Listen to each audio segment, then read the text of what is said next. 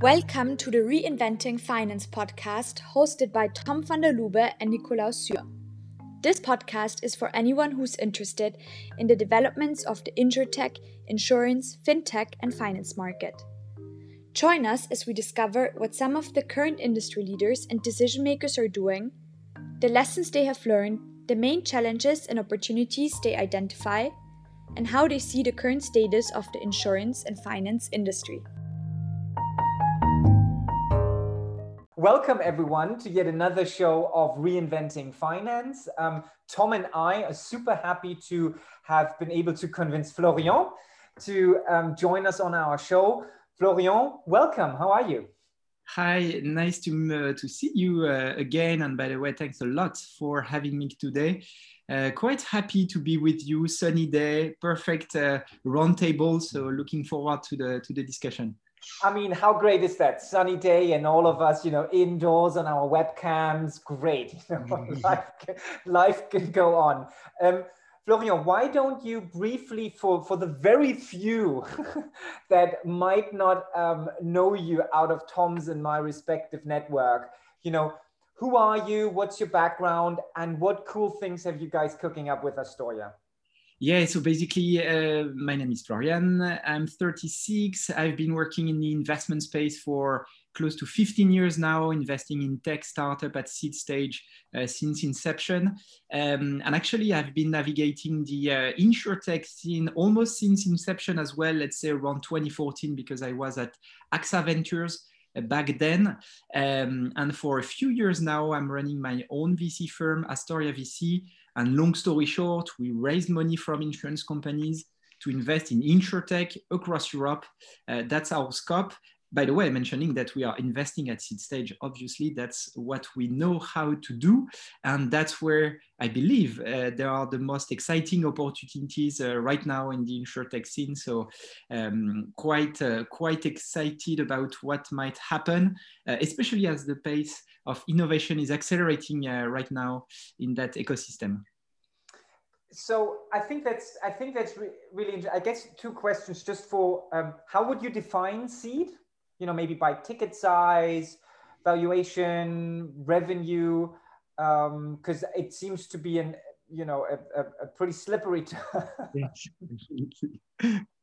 yes, yes, you're perfectly right. I, believe that we all have our own definition of seed. So our definition at Astorya is um, post product so the company needs to have a product. Uh, the, the rationale is that we invest a lot in B2B technologies, and we believe that we have a very strong network uh, among insurance companies across Europe. So one way we try to accelerate the growth of our portfolio companies is uh, accelerating the sales process by connecting to the right people in our network. Uh, so having the product available um, and, uh, and ready to be sold, uh, that's a requirement meaning that we don't necessarily have any requirement in terms of revenues. But obviously, the closer you are to our scope and our network, the more flexible we could be on the uh, on this revenue part. Uh, and maybe to, to define it with a few figures, we usually take part, let's say, of rounds below 2 million euros. I would even say 1 million euros most of the time. So we usually invest with uh, business angels. And that's a way for us to, uh, to be in startup before anybody else and creating a, a, bit more values because the uh, I, I, think that we will uh, mention that uh, later on in the discussion but the European market is not a huge market in terms of exit so the cheaper we enter the more return we can deliver to to our investors. And um, is the, do you have a specific thesis on the insurance market and have you backed up all of those? Have you managed to back up all of those theses yet? No, not yet, not yet. That's why we are building right now Astorya VC2 uh, to keep investing and, and accelerate a bit the, the pace of investment.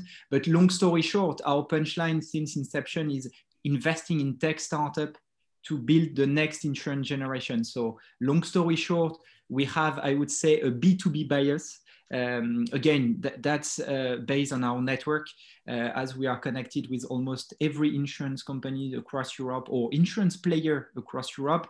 Uh, we have, I, I, believe, an unfair advantage to help our portfolio companies scale faster. Uh, so B2B tech, Um, and then we define, I would say, three uh, topics. So obviously B2B slash enterprise software. That's one pillar. The second one is every technology related to existing business lines. So here we broaden a bit the scope with a bit of fintech, a bit of digital health, smart home, um, mobility. Long story short, uh, existing business line. And then a topic that we love, I would say, is new risks. Uh, the rationale behind is that that's where incumbents are not that active yet and they don't have an unfair advantage because there is no historical data uh, like on existing business line and i or we put uh, in new risks uh, weather damages cybersecurity personal data uh, freelancer slash gig economy slash new way of working IT based downtime. Uh, that's our last investment that will be announced in the next days. Um, so many topic crypto, for instance, is uh, around new risk. So long story short, uh, any risk or anywhere where incumbents are not, let's say, fully equipped and where technology could help them um, cover these kind of risks. I, I, and maybe it's covered. I was just, I would have expected embedded insurance or open insurance because you've been very active from very early on and public about that that that topic is that kind of like a meta layer on top of everything or um, have you changed your your you know have you if you learn something that you might want to share where you say guys this embedded thing it's not gonna work out so by all means please share no no it, it's working uh, amazingly i would say so as you mentioned we were uh, earlier believer in that trend because we uh, We've been uh, mentioning that trend since inception, writing a lot about indirect distribution, believing that platforms are the next insurance distributors. And by the way, we have invested in that space. We have invested in WeCover in Spain, which is surging uh, like crazy. They just announced a, a huge partnership with Fnac, an e-commerce leader in, in Spain. Uh, that's a perfect example uh, of, of how this trend is, uh, is growing.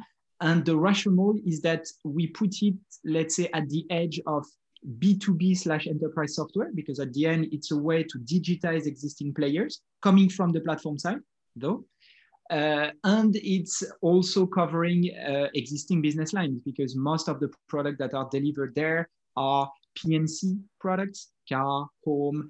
Um, it's, there is a bit of health, there is a, a, bit of financial with payment protections and so on. So basically, th that's a very good question. Where we put uh, embedded insurance, the answer would be at the edge of B2B enterprise software and existing business line, at least in our three pillar um, investment scope. I just wanted to I just wanted to add um, a question because uh, five days ago you did a post do you know the core difference between open insurance and embedded insurance? Perhaps you could tell something about that. Yes, yes, that, that's a, a very uh, exciting topic. Uh, and by the way, a hot topic as well, because we've been discussing that topic uh, like crazy with insurance companies since the beginning of this year. seems to be the topic for 2021 in insurance. And um, I, would say that first, it's, it's a wording. Uh, insurance companies are talking about open insurance, the market, I mean, the platform side is rather talking about embedded insurance. So that's the first difference. The second difference, though, and again, to be clear, that's the two sides of the same coin. Um, the, the, the, core difference is that on one side, embedded insurance, you as a tech provider, you are enabling platforms. So your customer is the platform. Hence, you have a very short process to discuss and make it live. And, and, and the process works the following way.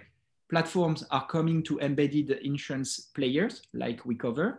They are saying, okay, I like to embed, uh, I don't know, uh, a smartphone, uh, computer, uh, e-scooter, bike, um, insurance product. Could you make it happen? Yes, obviously they have the tech layer to, to embed the product. And then the company is coming to the insurance market saying, okay, here are the product I have ready to, uh, to be sold, who is ready to uh, take the risk or to, uh, let's say, um, yeah, keep the risk. So basically, the insurance company in that word is just the carrier and is at the end of the process. So it's rather coming to the market saying, okay, who is able to, uh, to take the product tomorrow morning?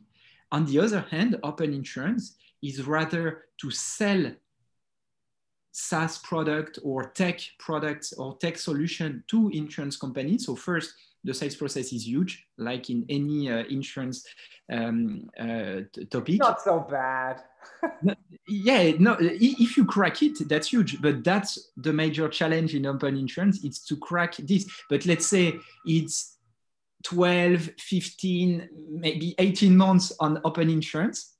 Rather, on the platform side, it's live in three weeks. So, so that's not obviously the same, uh, the same, um, the same go-to market. But on the other hand, uh, platform takes time because you need to uh, add uh, on top of each other new platforms to have new distribution channels. And each platform obviously takes a bit of time uh, to grow so that customer know that the product exists, um, start to be uh, clear and, and, and confident that they can purchase the product online. On the other hand, when you sign with an insurance company upfront, you have significant revenues as a SaaS company. So it's two different business models. Um, and, and again, I think that the, the, to answer your initial question on the core difference, I would say it's the sales process. Three weeks on one side, more than 12 months on the other one. I, I have two follow-on questions because it was interesting. I actually um, the when I and it's it's I think that's one of the key things is when you go into a conversation and you use certain terminology, make sure you're talking about the same thing. Yeah. because if I hear open insurance um, from the conversations that I've had, it was kind of derived from open banking and about providing access of you know transactional risk data on top of it, and then you have the Berlin Group, you have different groups. And um, I found the case for open insurance versus PSD2 or open banking in terms of providing access to these products, providing, um, you know, is much less so. The way you've described it, absolutely get it, right? You, you flip it on the, you enable the insurer from a technology point of view, or you um, basically do B2B2C distribution and then place the business. Um, but did you feel that open insurance as by my def or the, not my definition, the definition that I've gleaned from market, what do you think about that? I don't know, Tom, was that a little bit where you were going as well with open insurance and embedded insurance or was this something else? No, no, it's just uh, like like like the discussion we just uh, have at the moment, and because I also refer to the to to the post Florian uh, wrote, and and we already did quite some uh, podcast interviews on this topic. So for listeners who are interested in that, uh, there are Simon Torrance podcast on embedded insurance. We had Qover, etc. And you see that that that you have on the one hand the, the, whole discussion, but you also have especially what we find interesting, Florian, is that in the banking industry, if you just take ING as an example, where they started to open up uh, now you have from a from a different point of view, eh? corporation of Qover and uh, Revolut and this kind of uh, uh things, or Autonova with Getsafe, etc. And then they start to to experiment. But if especially this fintech or insurtech companies start to cooperate, then you have a totally different new new new new space. Yeah, yeah, yeah definitely. But but I believe that. Uh, and to make the, the link between the, your two uh, two feedbacks, I would say obviously open insurance the word itself is coming from the open banking. And i, I think that it's, it's why mainly corporates are using that that uh, that wording because uh, obviously they, they, they have seen what happened in the banking space that the regulator obliged banks to open themselves and then they just fear that this will happen in insurance. But our answer and what we see is that we don't need regulation right now to to have to have uh, this kind of let's say, uh, open insurance slash embedded insurance happen. It's mm-hmm. already happening at scale. Uh, you mentioned uh, Qover with uh, Revolut. Uh, I mentioned earlier WeCover with Fnac.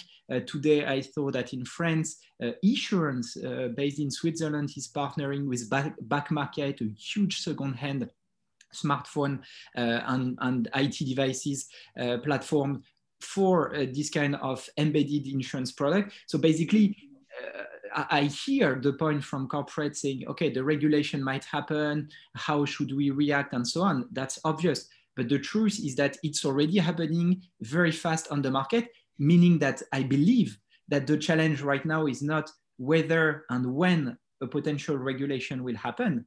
The question is for corporate, are you ready to answer tomorrow morning if a platform come to you through an embedded insurtech um, to, to, uh, to uh, let's say, carry uh, the product that they are offering? That's the major challenge. And the answer, unfortunately, for most of the market right now is no. But that's what is exciting uh, on my standpoint and for entrepreneurs as well, is that it's almost D0 for open insurance slash embedded insurance on the insurance side. So everything is to be built. Obviously, there are a few players that are already uh, quite advanced I think about Wakam in France. I think about Baloise uh, in the German-speaking region. Uh, I think uh, Nico, you, you you are working with them, by the way. So these kind of players are a bit ahead of the market, but I would say that most of the other one are uh, just starting working or working on this kind of uh, API-based uh, projects. Um, and the regulation, maybe it will happen. But by the way, it raised another question around the data themselves because if you have a look at the bank, uh, the banks themselves, they had a huge amount of very specific data on their customer, the transaction the data. They say a lot about who you are and how you behave. So it makes sense to oblige them to say, okay, these are not your data, these are the customers. So basically, you need to open the door so that uh, external players, third-party players could leverage them. But if you have a look at insurance company, they have only poor data about their customer. Obviously, they have the, the, the claim historical data for sure, but about you, who you are, how you behave, what's your level of risk, they don't know that, much. So even based on that data challenge, I think that considering there will be a regulation around open insurance is highly questionable. Yeah. That's, that's my standpoint.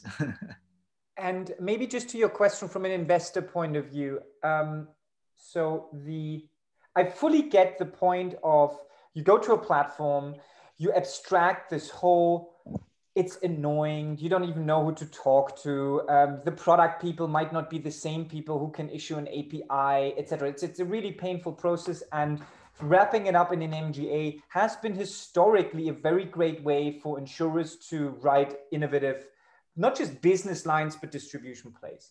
However, um, if we see, let's fast forward and let's take Qover and Revolut um, as an example. Um, now, we know Revolut is um, pushing down um, commissions cost, right? The whole emphasis is removing cost from the equation. Now, the usual MGA commission is 30 to 40% and then maybe depending on how much they pass on. But what I'm getting at is at scale, especially when you are partnering with large platforms, what is your advice to B2B2C MGAs to remain relevant and not be squeezed out as soon as the platforms have scaled and they're getting a taste of that sweet, sweet recurring insurance revenue?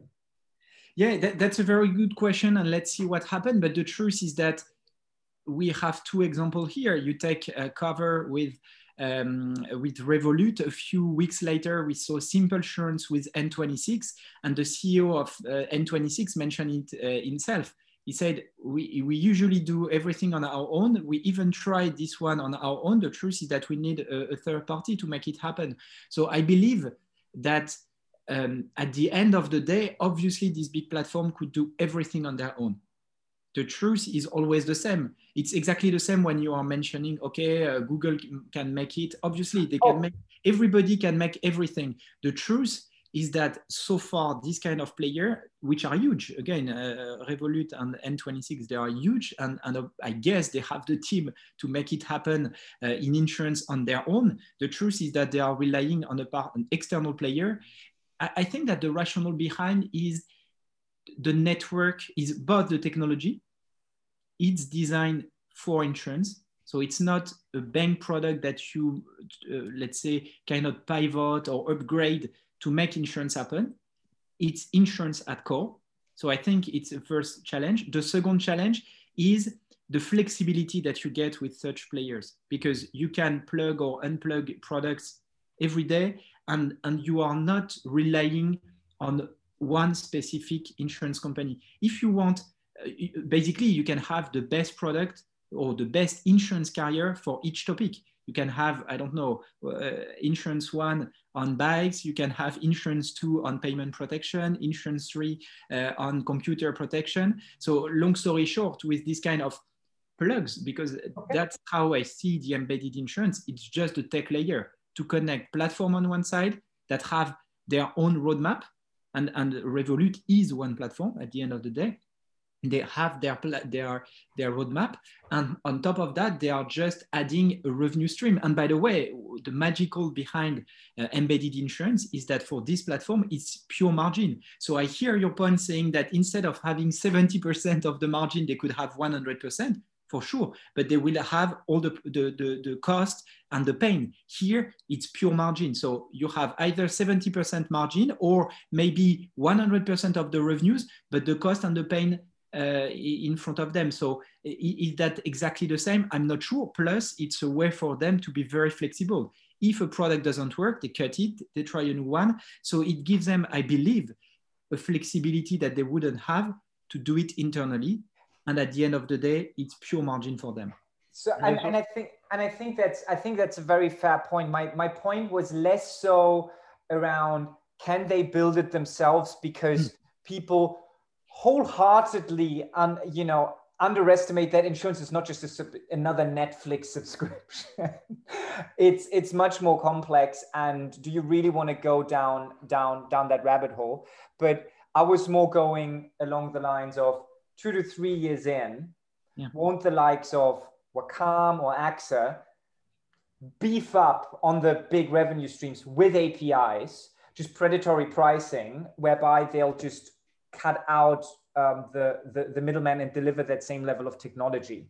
But you've also given there an answer. I think the, the whole point about any mid, I mean, at the end of the day, any middleman needs to do more than one-to-one connections because otherwise the middleman is being cut out. You need to do one-to-many connection and that can be by aggregating multiple products from multiple carriers. It can be, we see this in the UK on um, car purchasing creating a panel of insurers if you have a market where a lot of is compared, and quite frankly, structuring international programs. But it needs to be that, right? Because otherwise you're not a you're not a middleman and they're not going to pay you in indefinitely that high margin. Yeah. Yeah, definitely agree. And by the way, that could be another core difference between open banking and open insurance. Open banking, basically, you're coming from the insurance side, you're developing API or online distribution for them, and then you plug to a platform. But at the end of the day, the platform is kind of stuck with one insurance company. So maybe they can have all the best product on every topic, maybe.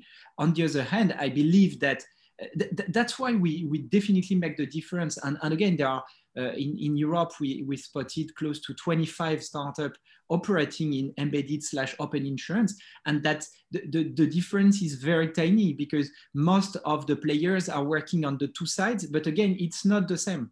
Uh, when you develop API for, I don't know, uh, any uh, insurance company, then you go to the platform and even the insurance company itself um, they, they, they, they are competing with this kind of embedded players, which are just a pipeline connecting multiple uh, insurance products. And, and what you mentioned is the perfect example. Why Revolut went with a Qover, uh, at least based on what they announced publicly, um, I mean Qover, it's that day one, they were available worldwide.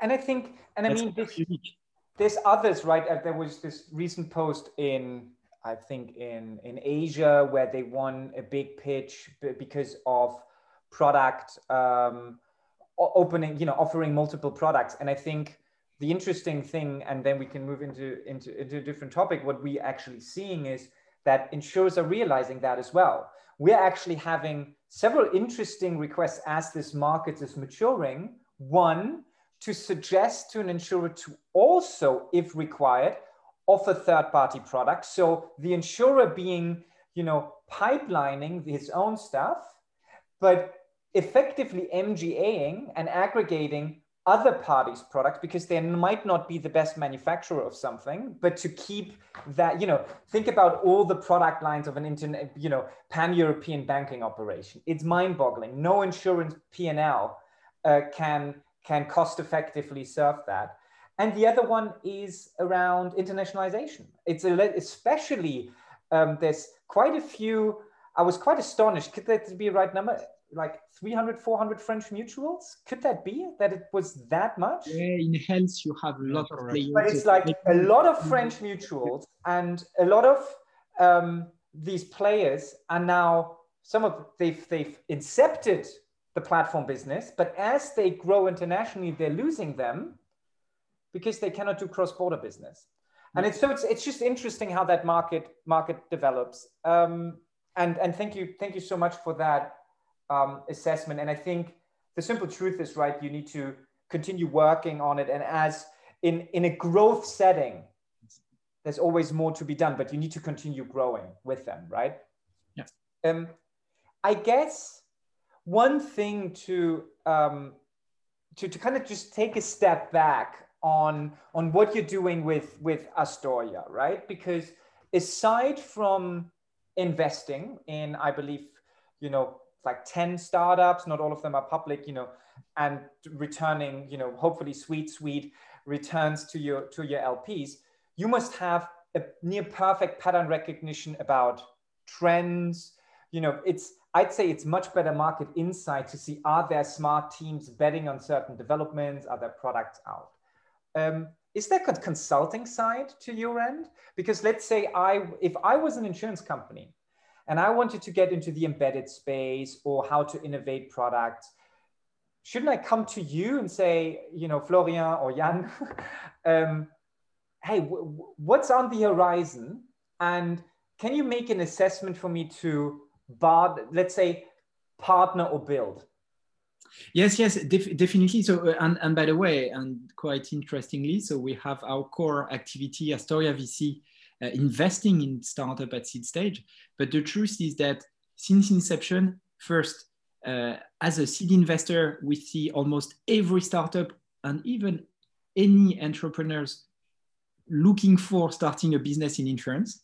So even people that are not yet a company are reaching out to us just to share a thought on the markets, uh, what we've seen, listen learns, um, do's and don'ts on, on the market, uh, I think it's highly related to our European footprint and the fact that we've been in that space since 20, uh, 2014 or 2015. Um, so meaning a long time ago. Uh, that's the first point. And the second point is that since inception as well, we have developed our own scouting tool. The rationale behind was in my previous life uh, at AXA Venture, I was using PitchBook, CB Insight, Crunchbase. They are very good, but they are very, very US centric and they are very focused on startups that have already raised money, meaning that us at Astorya, we are investing in Europe, in startup at seed stage, meaning they have never raised money. These startups were not in these databases. Hence, we developed our own tool. And right now, we have 30% of our database, which is not on these players. And based on this database that we use for our own scouting, we started seeing an interest from the insurance player for not only investing in the company, because obviously that's the rationale with our investor. Our investor are obviously um, expecting financial return. But on, on top of that, and since inception, they are looking for insights of the market and, long story short, strategic return. So we've built Astorya VC as uh, and with this capacity to deliver strategic return on top of financial return. And the more we were engaging with the European market, the more we realized that many players that are not able to invest or that don't want to invest in a fund were interested in this knowledge. Hence, we have since uh, nine months or something like that, a, a, new kind of activity, but actually it's always the same, just a different branding. It's astorya.io. which is a data slash scouting slash market watch market watch uh, activity, what you call consulting, and where insurance company on very specific topics they come to us and say, okay, uh, what uh, could we learn on claim management? Uh, with whom should we partner on computer vision for uh, claim automation? Um, is there any specific uh, diabetes startup I should partner with, uh, or any any kind of this topic?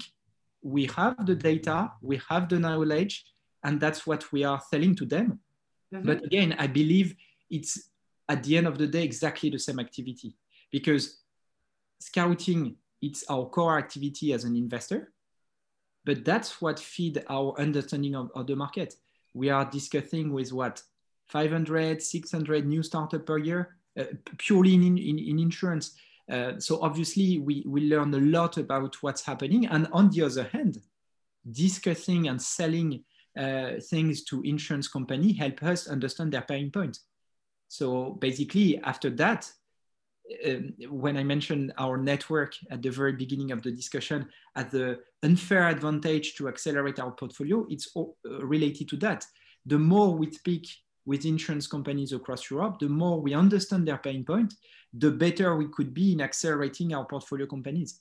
So, and, and by the way, everything I mentioned around um, new risks as a core pillar of our investment this is related as well with our discussion um, with insurance company, reinsurance company, because we hear that they were not that able to cover this uh, topic because they lack data or they lack technology. And, and there is room here for um, buying solution uh, or partnering with solution instead of, of buying or developing internally uh, the, the things. So um, I, I, definitely think that the two are highly related to, uh, to each other.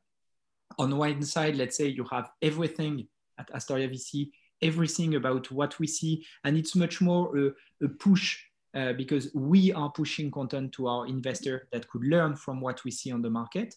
On the other hand, Astorya IO, the data company, is much more uh, a pull. So people are coming to us on a very specific topic where we have the answer. Or and, I don't know if we have the answer, but at least we have the most exhaustive view on the European market. Would that be a fair assessment? It would be something similar that Plug and Play does. You know, you um, on that scouting piece, or Yes, on one side, but the, the major difference I see is first, we have technology at the core of our business. Again, Astorya IO, there is technology as a layer. Intelligence is on top of the technology itself. The only way to make sure that you see everything in Europe before anybody else is to have technology. That's our all uh, automated scouting tool. So the first difference is that we have technologies at the heart of our two companies, uh, I mean the investment fund and uh, the, the, the, data slash uh, scouting company. And the second point is that we are doing only insurance. And we have been doing only insurance, meaning that we know very well insurance. We are not working on several topics. Uh, plus our network is only Europe uh, and only insurance.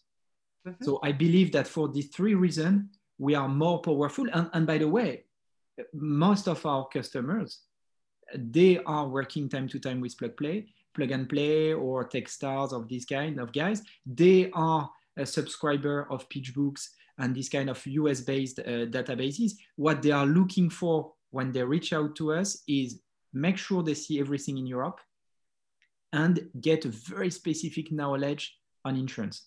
Mm-hmm. Yeah, but sorry, Tom. Um, I would like to to ask or to dive into this idea of innovation. I don't know if you're familiar with the innovation dilemma. Yeah. Uh, so, on the one hand, you can you can know what what will happen, or you can, let's say, you can ask Florian uh, can you show me what startups or what people or what developments are in a certain field? But that doesn't mean that you act on that eh, and that's described in this in this famous book innovation innovation dilemma. Um, uh, so if you if you just see what what we find interesting uh, nick and i on on on this whole insurance space is that you have this whole banking uh, fintech space where you had, let's say, similar developments, because in the end, there's not a huge difference between insurance and fintech. And if you just see that in all those banks, there were also a lot of smart people uh, watching innovations, but segment by segment is disrupted. So it has been payments, just to take one of the first examples, and you can add another and a lot of other examples. What's your impression on on on the on the big corporate insurance companies. Yep. Because let's say our our idea is that let's say if if for instance Qover and Revolut, just to take an example, if they really are able to scale this without old legacy and with much faster speed on on decision making, then then insurance space will exactly happen the same, which also happened in fintech in the in the fintech banking space. Yeah, that, that's a, a very uh, fair question. And, and, by the way, I love that book. I find it both uh, depressing because it was uh, written 25 years ago and still relevant. Um, but I, I, find it uh, very exciting as well because there, there is room for innovation in it. There is the answer. And the answer is, uh, sorry for the uh, uh, for, for the, the conclusion. Uh, if you haven't read the, the, the, book, but I save you a few hours. Anyway, you should read it anyway. Uh, I'm, I'm, talking to the audience, obviously, if you haven't uh, read it already. But long story short, the, the path to innovation is quite clear, is either deliver new product to your existing customers, and I believe it's very true in insurance. So if you are doing commercial lines, try to find new risks that you could cover uh, and, and, and offer these kind of products and, and protections to your existing customers. Uh, if you are doing P&C, uh, uh, just add new products um, to, to your, to your uh, lines or try to reach out to new customer segment on your existing products. So again, if you are doing P&C home and you have an old uh, customer base, try to reach to students um, or I, I, don't know, um, uh, for car, it could be exactly the same. Uh, if you are uh, insuring only a high-end vehicle, try to leverage technology to assess a broader uh, customer segment, uh, which are uh, low-cost vehicle or, or, new segment, electrical vehicle, autonomous car tomorrow morning.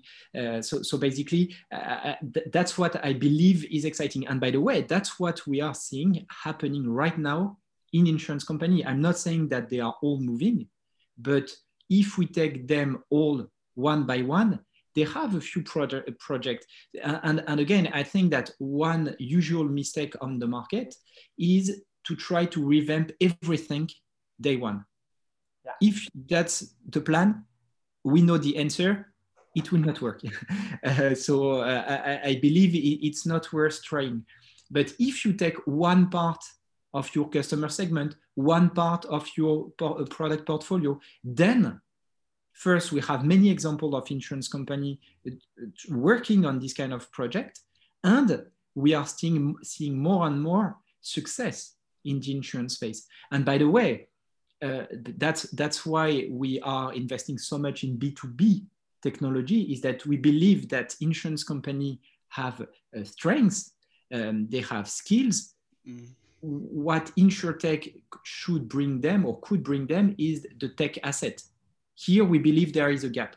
And that's why we are investing in that space since inception, uh, saying, okay, um, and again, we are talking about building the next insurance generation in which we believe insurers will be there, but they will change. So technology will help them. Again, either deliver new product on existing customer segment or reach out to new existing um, customer segment on existing product. So long story short, just take one part of your business if you really like to make things change and do step by step.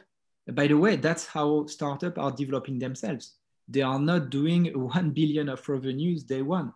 Uh, this is the exponential curve. Uh, and that's exactly what we are thinking as an investor. That's exactly what you as an entrepreneur are building. It's this exponential curve. So there is no reason corporate should act differently. The truth is that if you'd like to revamp everything, it's impossible. And here, back to the innovator dilemma, uh, where there are examples in many topics.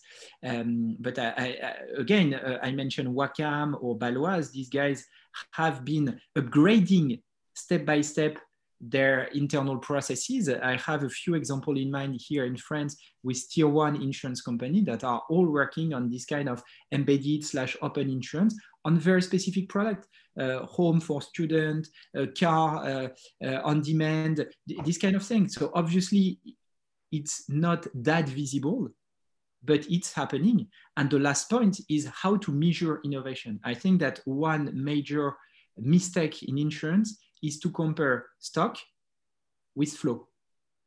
Insurance companies say, okay, InsurTech doesn't work. Why? Because they have millions of customers and they compare it to hundreds new, uh, 100,000 of new user InsurTech are gathering. But the truth is, if you start comparing flow from corporate to InsurTech, here there is a competition. And the example I usually take in France, for instance, Luko, uh, the biggest um, B2C insurtech startup in, in France, last year, they uh, gained on one product, home insurance, more customer than the, tier, uh, the, the top three mutual that are multi-product. Mm. In terms of new customers, they are competing with insurance companies. So for internal project, I think at corporate, it should be the same comparison. Don't compare internal new project uh, on innovation with the stock.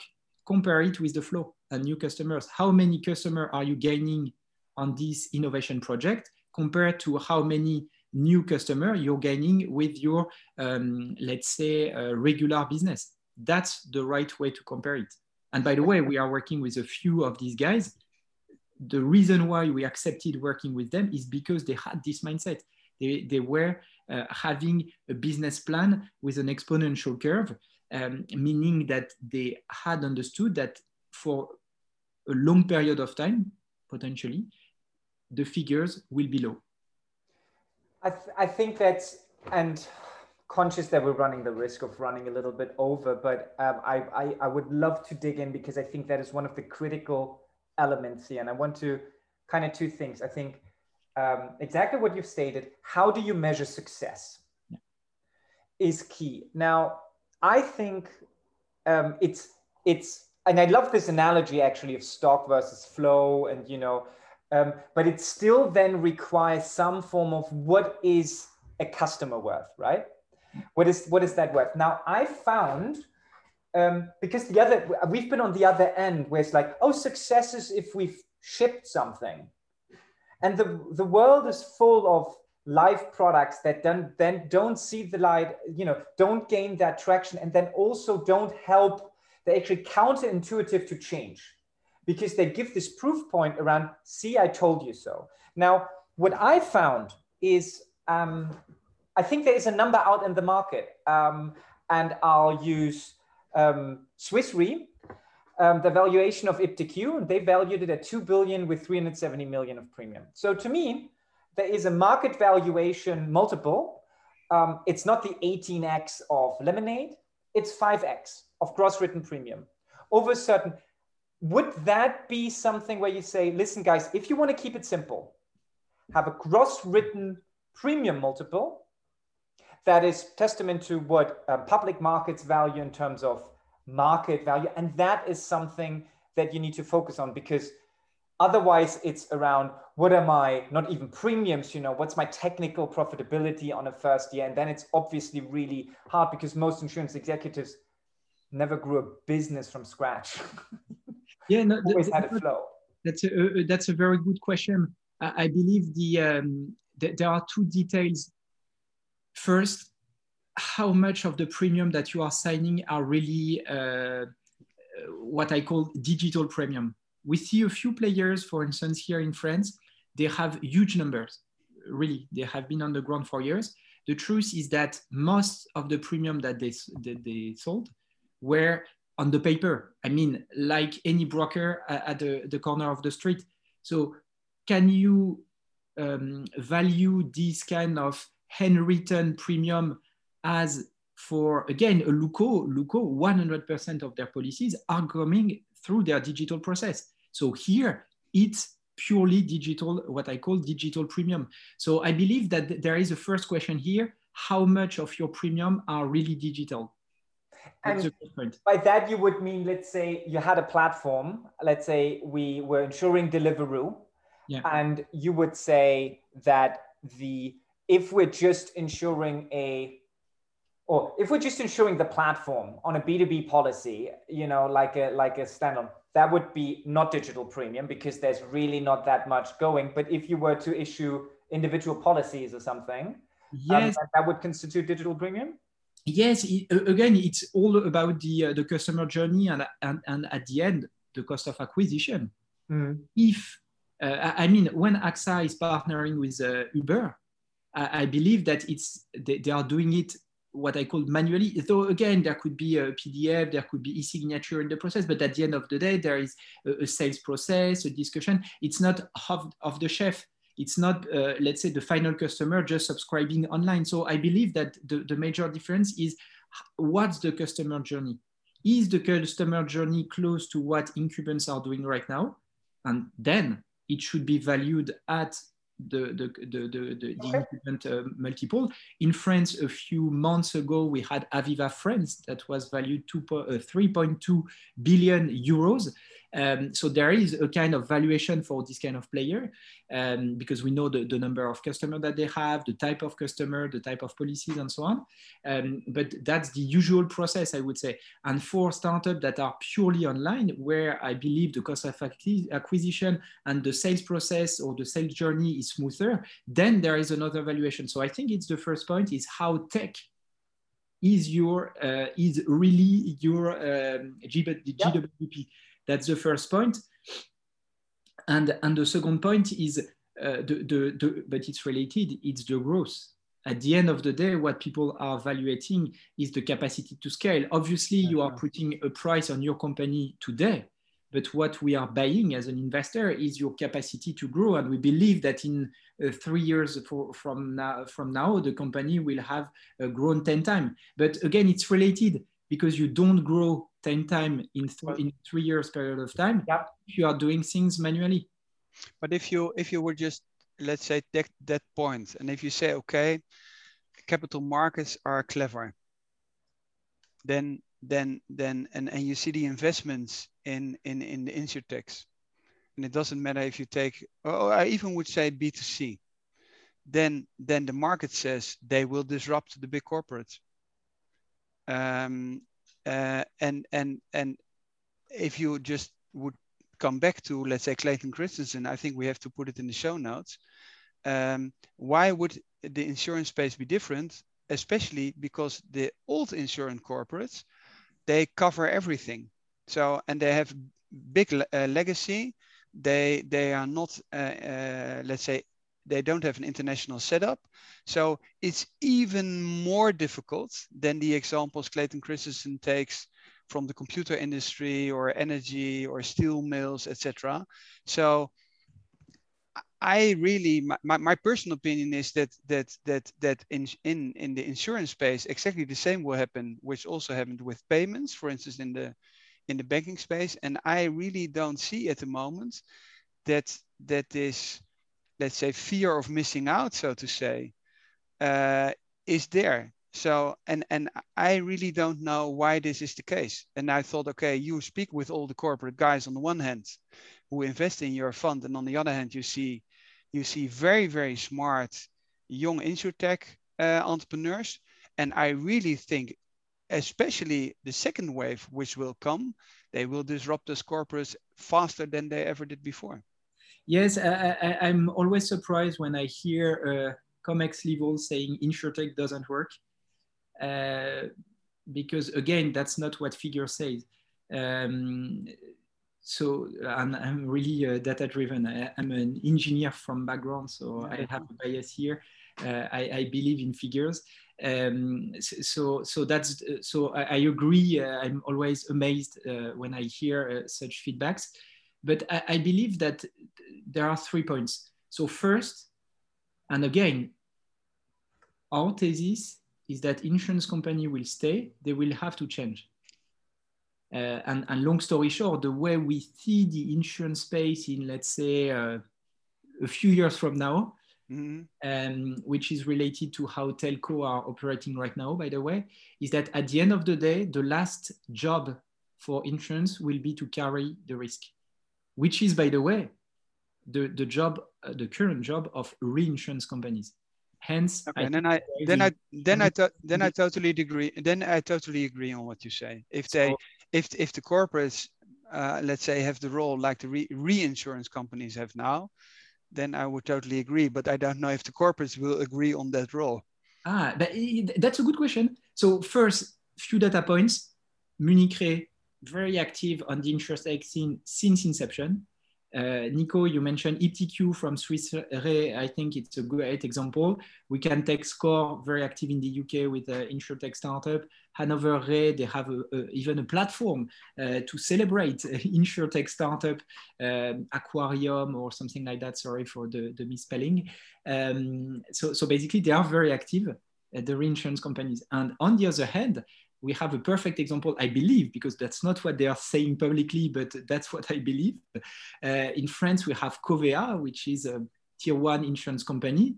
They try to bot out SCOR, then PartnerRe, uh, who's the next one. So we believe that this move that they are trying to do to move up alongside the value chain is the perfect example that at the end of the day, they believe that the insurance job is to carry risk. So let's consider that this is the, the future. Again, when will it happen? I don't know. And in the meantime, what is very exciting about insurance, I believe, is that you don't need to own 10% of the market to make a, a multi-billion dollar company. Yeah, because huge market. The market is huge enough. So yeah. when I hear uh, insurtech, uh, B2C insurtech startup or insurtech startup is, is not working, the truth is that, again, if they take 1% of the market, they, they, could be profitable. And the rationale behind is the, the second point is that due to new IT system, due to new technologies, their break even of the B2B or B2C yeah, startup is way lower from the corporate. So obviously a corporate see himself or itself saying, okay, I need millions of customers to make my IT budget uh, break even uh, on the startup level maybe you need what 200 300k uh, customers? And back to what you mentioned nico earlier on hundreds of mutual in france i will take the example of health insurance. In france you have plenty mutual that have been on the ground four years. And when i say four years 50 70 years that have less customers than alan insurtech in health which is on the ground for four or five years so there are many players that are still alive, that have been live for years, and they are way smaller. So obviously, tier one players that have millions of customers are kind of laughing at insurtech, And, and I cannot disagree. They are very small compared to themselves, but again, be careful with the flow. Uh, let's compare the flow. Um, but on the other hand, there are plenty players that are smaller than a few insurtech players and that have been on the ground for years and nobody is wondering whether they will still be there in a few years from now. They have been for years. So again, you don't need a huge market share to make yeah. a huge business in insurance. That's the magic, and that's why we are exciting about insurance. And due to new IT system, new technologies, you have a break even which is way lower than any incumbents. Yeah. Would you, because because just to to um, Tom's point, um, do you, you know, you've been, you know, on the circuit like myself, you know, uh, for, for quite a while. Do you feel that there has been a change in terms of FOMO, of insurance executives? And by that, I mean, you know, not the insurance, you know, there's not, not AXA as a, as a group, whatever, you know, but individual insurance executives if i was an insurance executive right now and i'm i'm i'm 36 as well so let's say people in their late 30s 40s who still have 20 years career ahead of them who are now graduated to a position of budget of influence and the two of us would probably own some form of p&l or be on the verge of it. Seeing everything that's going you know corona um, embedded insurance insurtechs gaining these you know market shares and us actually losing out on RFPs, literally saying, listen, we I told you, I told you. And then let's face it, even if you have Guidewire installed, I haven't seen a single person said, great, now I can, I can, you know, don't you, I mean, the people I'm talking to, there is a real FOMO. There's a kind of saying, I'm, it's nuts. I can marshal the resources and I actually have a playbook because I just, I don't need to get this better than Alan or, you know, Luko or Getsafe. I just need to get it equally. I don't need to be Revolut to make my own neobank, right? Because I can, I can, I can get with 90%. I can get there because I have my existing. Um, I think something has changed last year. Yes. I don't know. It, it, do you see something similar or is it kind of the same? No, you know, it'll it'll blow over. no, no, no. You're perfectly right. Uh, and uh, listening to you, uh, I was thinking about what happened. Obviously, last year, uh, I, I quite funnily, end of 2019, we were hearing from corporates that basically they were less in a, a POC uh, race. Uh, they were more and more saying, okay, we have money, we have time, and we want to focus on a limited number of projects, but where we need to have results.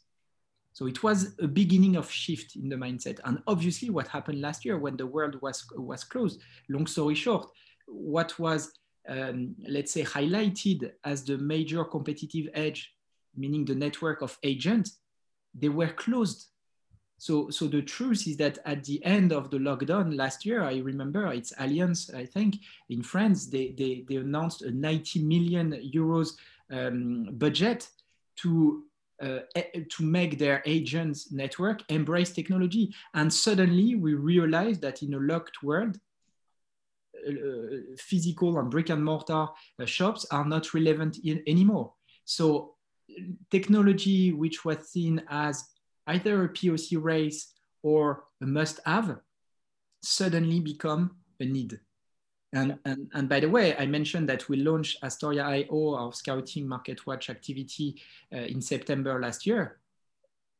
Here is the rationale because we suddenly were reached out by many insurance companies across Europe saying, okay, we need a, a, technology in that space. Could you help us find the right player in that, uh, that position? And it was true alongside all the value chain. So we were, I, I would say, ahead, maybe two ahead of the market when we launched Astorya, really believing uh, that, that we could invest again at seed stage in startup that would be mature in three to five years from our investment and suddenly there was a huge need and huge appetite from the market. Again, they are not changing everything. They are not interested in every part of the insurtech market. But the truth is that on one or two projects, most of insurance players across Europe are looking for tech solution. And I would say, unfortunately, it's related to what happened last year and the lockdowns, where again, we realize that technology is a need. And by the way, you mentioned embedded insurance. The proxy I have in mind is the e-commerce level uh, out of the retail market. It grew from 15, 15% to 40, even 50% on several product categories. So you cannot make as if people haven't switched their behaviors. But it's not it's not a day one approach. I mean, if you just watch and Jeff Bezos or you could also take Andy Grove of Intel, uh, only the paranoid survive.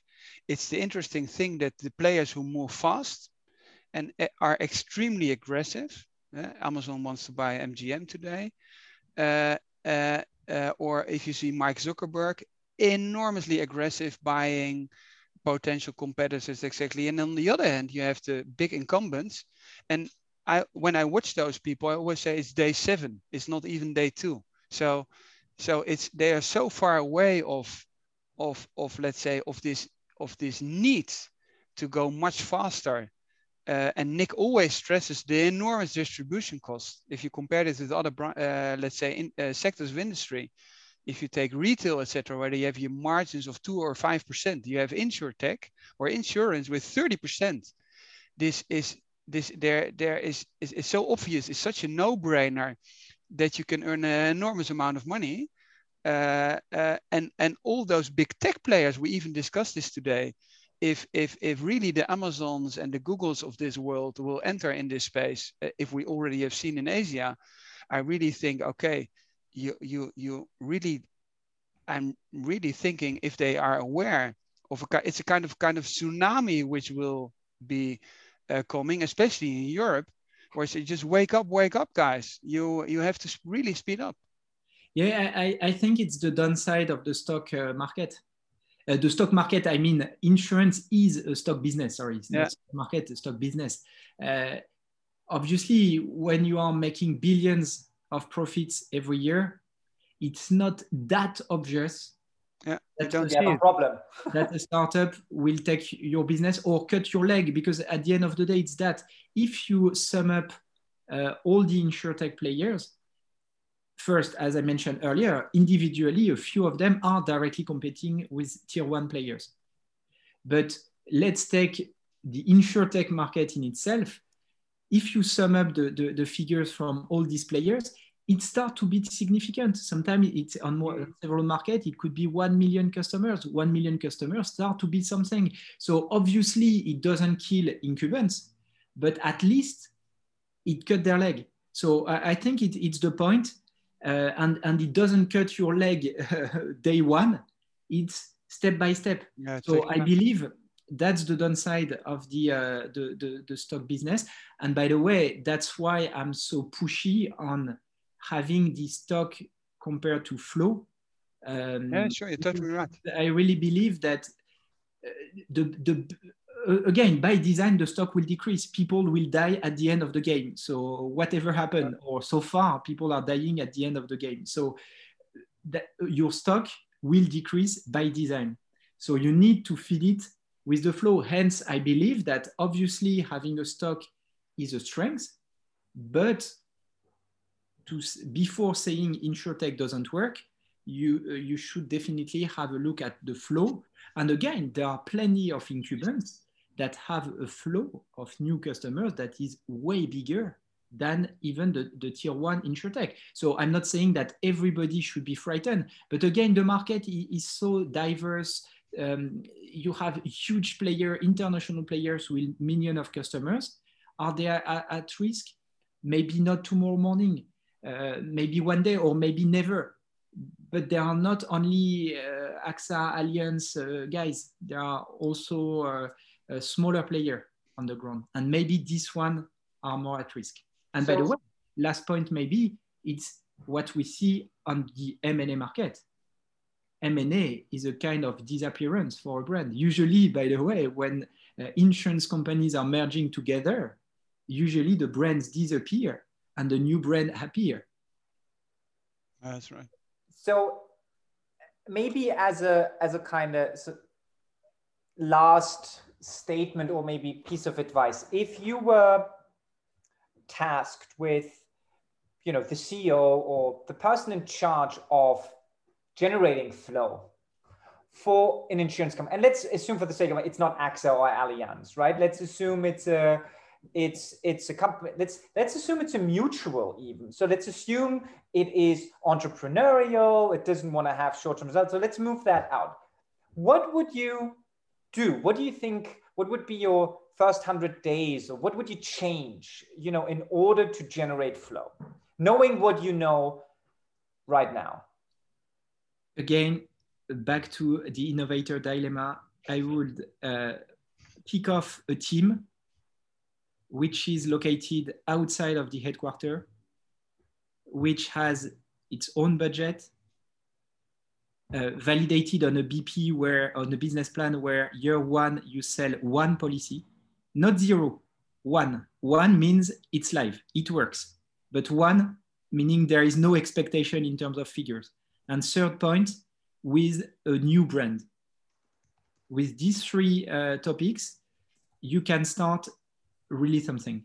And then I would leverage on one existing product and try to reach out to a new customer segment. So take your core business. And again, it's just a, a way to build the new IT system from scratch.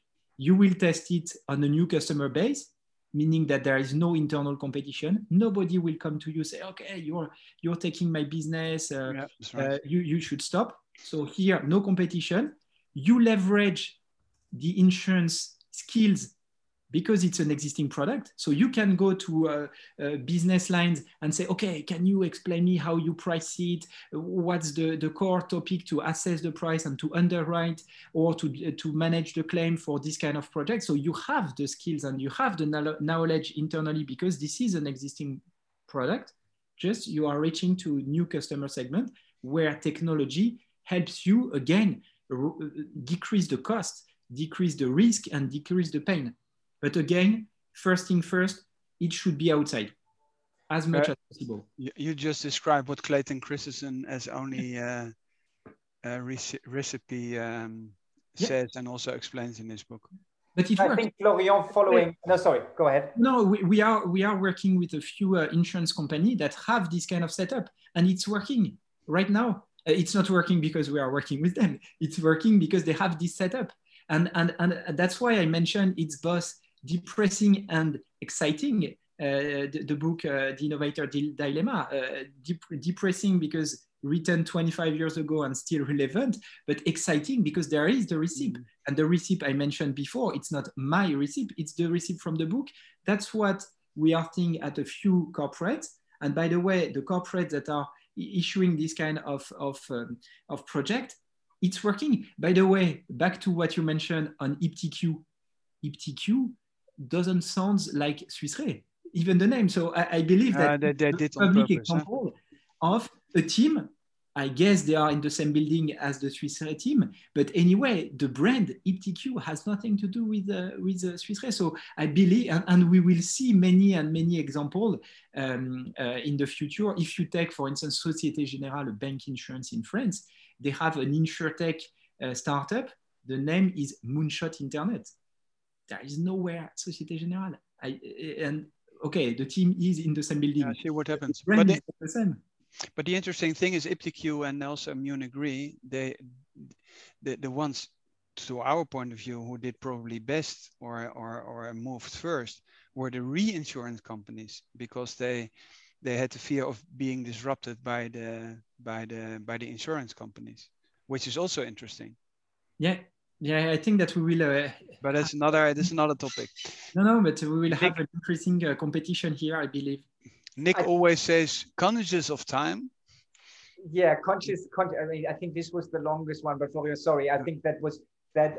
I think we went down exactly the right rabbit hole, right? And I think this was, um, quite frankly, refreshingly candid, and not. It depends but you know outside organization year one had one life policy because there's you cannot sell a fake product. Uh, exactly. New brand, focus on one customer segment, and um, I I think that's that's really sound and, and, and really clear advice. And basically have this as a self-contained entity. And if they manage to procure the right product from headquarters, great. If they get it from someone else, great. If they manage to cross-sell into existing relationships, I'm sure that some iptiQ relationships are, you know, are introduced by their client managers, but they're also not waiting for them and going there. And I think it's that plurality, but independence, because you need to remove excuses. Mm. Right? Very... I mean, as, as you're probably when you're sitting on the board, you know, the founders need kind of say, well, I was I was waiting for them, and you're like, well, okay, that's fair enough, but you know, what's Plan B or Plan C? You know, get moving. Um, awesome. I, I mean, um, this was so so great and, and thank you so much for for, for that insight um, i don't know gentlemen any any any last last words before we wrap up for today after after covid uh, we'll meet in paris on a yeah. terrace and continue our discussion the nice thing is that zurich is very uh, is one of the few very fast connections so looking forward to uh, yeah. continue our talks I'm yeah. really uh, one last remark. I, I often have the impression that the insurtech uh, entrepreneurs they have read uh, books like Clayton Christensen, uh, Innovator's Dilemma, and if you if you confront people who are in these corporates, they just often they haven't even uh, read the stuff. But uh, I don't know if in France if it's different, but no, it's always the same. That, that's why it's my uh, last slide usually in any presentation, just saying, okay, don't forget to read it. Um, I, I, mean, beyond uh, quoting it in, uh, in Twitter or LinkedIn, but reading it for, for real. Uh, and, and maybe last word, thanks a lot uh, uh, to, to you for that discussion. Very enthusiastic. Looking forward to having the follow-up uh, in real life. And by the way, the conclusion is that there is so much to be built in insurance that's Incredible. really exciting either on the insurtech scene or on the incumbent scene as well. And, and i really believe hence uh, again our job uh, as an investor we strongly believe that there is a match here between technology on one side uh, and uh, business knowledge and business skills on the other side. So really excited about the, the near future in insurance and insurtech. Thank you likewise. Florian tom thank you so much for your time um, it was a pleasure. And yeah, see you on the circuit. Take care. Bye.